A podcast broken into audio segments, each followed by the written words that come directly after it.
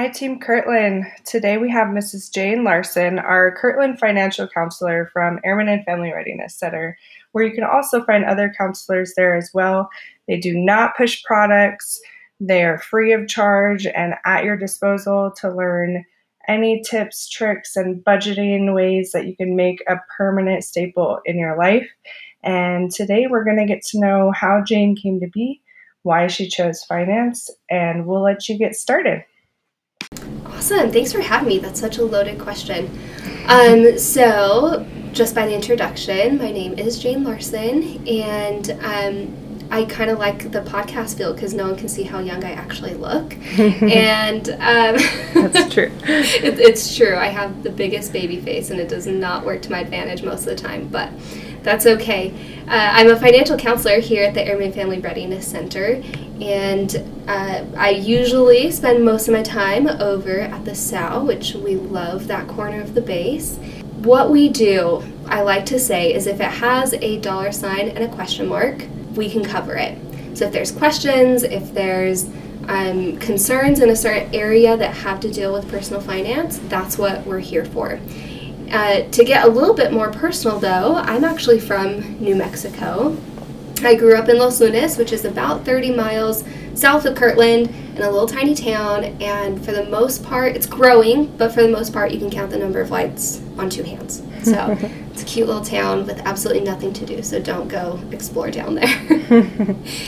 And I spent a lot of time in the Philippines. I spent a lot of time up at Utah State, which is where I actually got my degree from, and it's a mouthful, but it's family, consumer, and human development, and then a minor in family finance. So it's a really unique twist on marriage and family therapy, as well as the personal finances that we all deal with on a daily basis, and how the psychological end connects to the realistic principles that we have to engage every day with to build a successful financial life. And I've been doing financial counseling for almost 7 years now, which is totally crazy, and I've pretty much seen it all. Nothing surprises me at this point. That's good. Every now and then I kind of blink a little bit, but for the most part we've seen it all. Okay, so why I chose financial counseling, it's actually a deeply rooted personal experience, and if you've been in any of my briefings, I'm sure you've heard parts and pieces of it, but I am the youngest of 5 kids, and when I was 8 years old, my parents got divorced, and my mom had been a stay-at-home mom for at least my entire life, and most of my other siblings as well. So jumping back into the workforce was really hard for her, and there were still 3 of us at home at the time, so to try and put food on the table and provide for us was a struggle. And the only thing that she knew how to do was go back to school and get student loans, which, you know, there's no wrong way to provide for your family if that's all you know how to do. But with that being said, it's not like we had a ton of like extra stuff. And now that I'm older, I've found out that the activities that I participated in were mostly funded by my grandparents. And when I was in high school, I was in with like our guidance counselor, so the person that builds your schedule, and she had all these beautiful pictures up on her wall, and I asked her how she could always go on vacation and all the other teachers in the school were complaining about their salaries. Like, what's the difference? And she said something that completely changed my life, and I firmly believe that it only takes one moment in time to really change your course, to change your perspective on where you're currently at and where you want to be. And the one thing that she said was, this is what you can do when you don't have student loans. And I was mind blown. Like, yeah. That's how we grew up, and she had this life I wanted. And so I decided then that I was going to go to school because I knew that education was important, but I wasn't going to get any student loans because I wanted to travel. So when I actually went to graduate, my mom said, hey, like, I'm really sorry, I don't have like this magical savings account, like we don't have money to help you with tuition. So if you want to go to school, what I can do is I can put a roof over your head so you can live at home and I can still feed you. But besides that, you're on your own.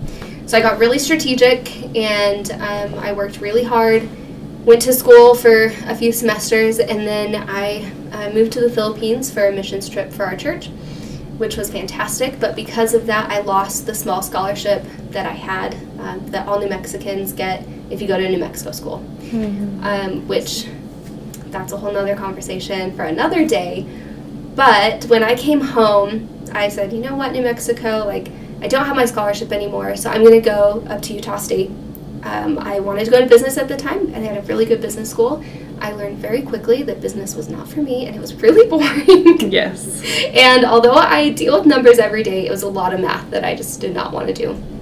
More than you would think. Oh, way more. And I was like, I have to take what math class? No, thank you. And that's how many extra semesters of tuition? Nope, next. What can I, like, already cross off my list? But I knew I loved numbers, so they have, you know, the degree program, which I already mentioned, that focuses in on what I was actually passionate about, which was helping people and working with numbers. So I worked really, really hard. Partway through college, I ended up getting married, and both my husband and I worked full-time, worked our freaking butts off, and we were able to graduate completely debt-free. That's awesome. And not only debt-free, but we actually had, like, savings in the bank, right? And I don't say that to be, like, boastful or to be proud, just that it is possible if that's what you want, right? It all comes back to, like, if there's a will, there's a way, and you figure out things that have to be figured out. Everything is figureoutable. Yeah. If you want it to be. And that was a priority that we had in our marriage, to be able to start off on the right foot. That's awesome. That's definitely admirable. I wouldn't think that you're being proud by saying that. It's something that we could achieve, anybody who is listening could achieve if you put your mind to it, and maybe adjust your priorities in the way you need to. Mm-hmm. And that's the hard part, I think.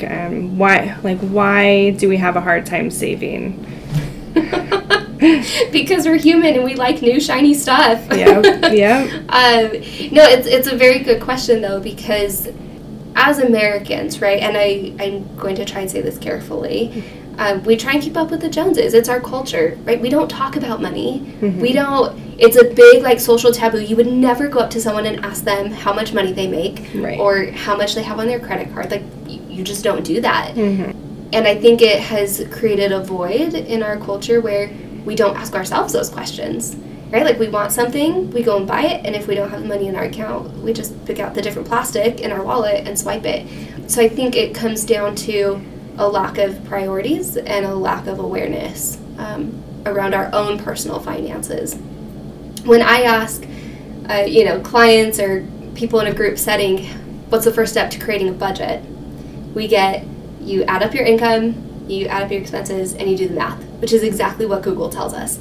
However, it needs to start way before that, right? So then I might occasionally get, okay, goals. Yes, goals are great, but it ultimately comes down to our priorities and what is important to you, and if you have a family, to your spouse, and to your children as well. So I always challenge people, if they're trying to figure out where to start with their personal finances, write down your top 3 priorities in life. What are the 3 most important things? Because those priorities will bleed into your goals, mm-hmm. which will bleed into your budget. And we don't like to save, because that means we have to say no to other things. Yeah. And saying no isn't always bad. Like, I heard a saying one time, I don't remember who said it, but they said that you should be able to spend extravagantly in areas that you love and cut back mercilessly in areas that you don't. Mm. So, for example, my husband and I, when we wrote down our top 3 priorities, we put our family, our faith, and travel, which put that into goals. We wanted to go on a big family vacation every single year. Thankfully, we got to Disneyland before it closed with COVID. Nice. Who knows where the next year is going to take us, but that's our goal, which means we have to prioritize that savings category every single month. And money doesn't grow on trees, mm-hmm. so we have to cut back in other areas. Is it always easy? No. Is it always fun? No. And does it really suck when your whole office goes out to eat every Friday and that actually sounds good that week? Mm-hmm. Yeah, it does. But then I reflect and I think, okay, you know what? I'm going to be sitting on a beach in who knows where next year, which is way more valuable to me than that frozen lemonade from Chick-fil-A. Right. Right, like that brings me much more joy and satisfaction. Yes, or that, yeah, that meal. And if you're health conscious, you that can too. Tie that in too. Yeah, yeah, most of the time I just say, screw it. Yeah. And that's easy to do. Yeah. Yeah. So, you know, I mean, when we have those priorities, it makes it easier to say no to things that aren't quite as important. That's great. That's awesome advice. I think we even teach that in FTAC, and maybe we don't say priorities, but we say, you know, list your 2 to 3 biggest values and how can you tie them into your Air Force professional life so that you aren't cheating yourself in your career. Like, you can push yourself when you have those values pushing you behind. Mm-hmm. And always fall back on it, even during the bad days, like, or the days you really want to go out to eat. Like, hey, I want to take that vacation, so I'm going to skip this. Mm-hmm. And this is why. I think we're really socially motivated to spend money, though. And how do you feel about that? You know, I'll ask those in FTAC. Why do you feel like you have to have the iPhone or the hot car? Or, you know, why don't you even engage in conversations about your money with those in your units? And it kind of comes down to a pride thing. Mm-hmm. Most of the time. On either end, right? If you're doing really well, you don't want to make other people feel bad.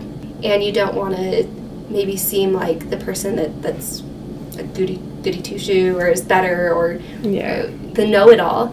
But on the other side, you feel maybe embarrassed or you feel shameful when you have to say no. Mm-hmm. So instead, we don't. And we just go for it. And we hold all of those feelings inside. I know it sounds really, you know, cliche or really mushy, like we're holding it all in, but it's true, right? We don't portray or we don't show maybe our weaknesses to other mm-hmm. people. Just as human beings, we don't do that. And so when we spend money, it makes you feel good and you're keeping up with the Joneses. But what we don't realize is the Joneses are broke and yeah. they suck. And if we really looked at it and had honest conversations, we'd realize that maybe they had similar goals or similar worries with their finances as well. But that's why. It just yeah. makes us feel good. Right. And we don't know how much those people are in debt. Mm-hmm. So we're like, oh, if they can do it, why can't I? And you just start mm-hmm. doing it. Mm-hmm. That's a good point when you say airmen don't talk about it. I remember being overseas, and overseas you're not looked at to obviously get the best car there because you're only going to be there for a certain amount of time. You probably won't ship it back. So everyone just passes down their beater cars, and it's totally normal and okay. So you have extra money because you're paid $600,000 out of pocket for this beater car that'll probably last you your whole rotation there. And then you probably spend all your money downtown going out. And I had one of my peers whom I respected at the time ask me, like, hey, Jessica, do you have anything in savings? Because I went out all the time, I spent my money, I liked to travel too, but it was work and play, like work hard, play hard. And I was like, that's a really awkward question. Why are you asking me this? And no, I don't. But after the fact, after I got over my pride and like being offended real quick, I was like, why don't I have a savings? I'm making a ton of money overseas, TDY money, and I just spend it. So it's a really good perspective that you use. Like, we don't like to talk about it, but it should be more openly talked about, because this is actually, from the first sergeants, the number one thing that they ask to be briefed. And I'm like, I promise you the airmen get 4 hours of personal financial management in FTAC alone. Mm-hmm. And then, you know, it's endless if they make appointments with you. Mm-hmm. Or the other members in Airman and Family Readiness Center. I guess going more into it, what other bullet points do you want to leave us with for any type of financial management or any advice you would want to pass down? Your story is unique. where you come from is unique, and there is no reason to feel ashamed of either where you came from or where you're at right now. Mm-hmm. You know, we have so many cultures and backgrounds and experiences in the military and at Kirtland itself. And whatever you experience, right, that makes you you. And like I mentioned earlier, it takes one moment in time to change. So, you know, maybe your experience overseas, that was a moment for you that you were like, oh, shoot, yeah, like I should do something different. Yeah, exactly. And, you know, it's okay to learn something new as well. We are a culture that follows, you know, oh, my parents did this, and so that means it's right. And, you know, more so, it's the only way and it's the best way. When there's tons of different ways to get to a single place. Mm-hmm. Or, I always love this one, that, oh, my TSP is configured this way because that's what my supervisor or my first sergeant told me. And you're like, great, and they're also in their 30s and you're 18, so let's, right, you know, just reevaluate maybe some different aspects of what we should be doing. And one of my biggest pet peeves in this whole industry is overgeneralized financial advice. Mm. You know, it's, but it said that on Google. Google's always right, of course. Oh, you know, or some popular financial guru said that I had to get out of debt this way, which isn't always necessarily the case, right? We all have our own personal finances. That's why it's called personal finance, and different things that we need to take into consideration when creating our plan. Mm-hmm. Kirtland is, last year, under the PFC contract, was the 7th most productive base in the entire contract. Wow. So it's okay to reach out. It's okay to, you know, reflect on where you've been, where you are, and where you want to be, and learn different ways to get there. Mm-hmm. There are, I don't want to say there are no wrong ways, because there are some really, really dumb ways to get to your goal. Yeah. Yeah, don't go robbing a bank or anything like that. Don't do that. Probably not the best idea. Don't go meet people on Central. Even not a good way to increase your income. But there's resources, mm-hmm, right? It's okay to reach out and get more information, which brings us to, I guess, another topic of, like, how do we access these resources? Because there's so many free things at Kirtland. Mm-hmm. One of the ways to become a millionaire is taking advantage of free stuff. So here's another free resource, is to see a personal financial counselor. You can reach out to the Airman and Family Readiness Center. They can connect you with either myself or the financial readiness consultants in the center. It's really easy to set up an appointment. We can usually get you in, you know, within a few days, if not the week.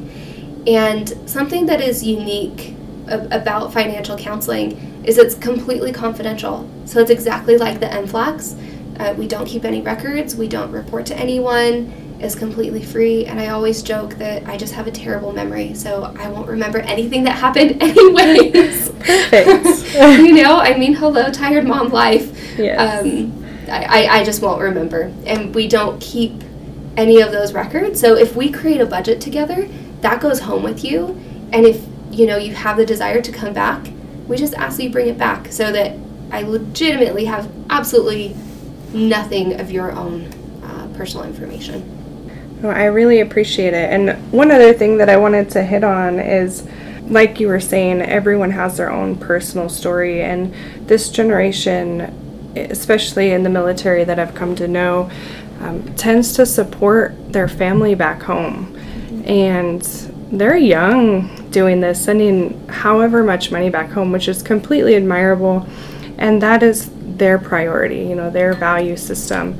But I think it's important that they come see you so that they can figure out a good balance, and they can justify, you know, with themselves, with their family, and explain exactly how much can be taken away, how much can't be, and just being honest with yourself in that conversation.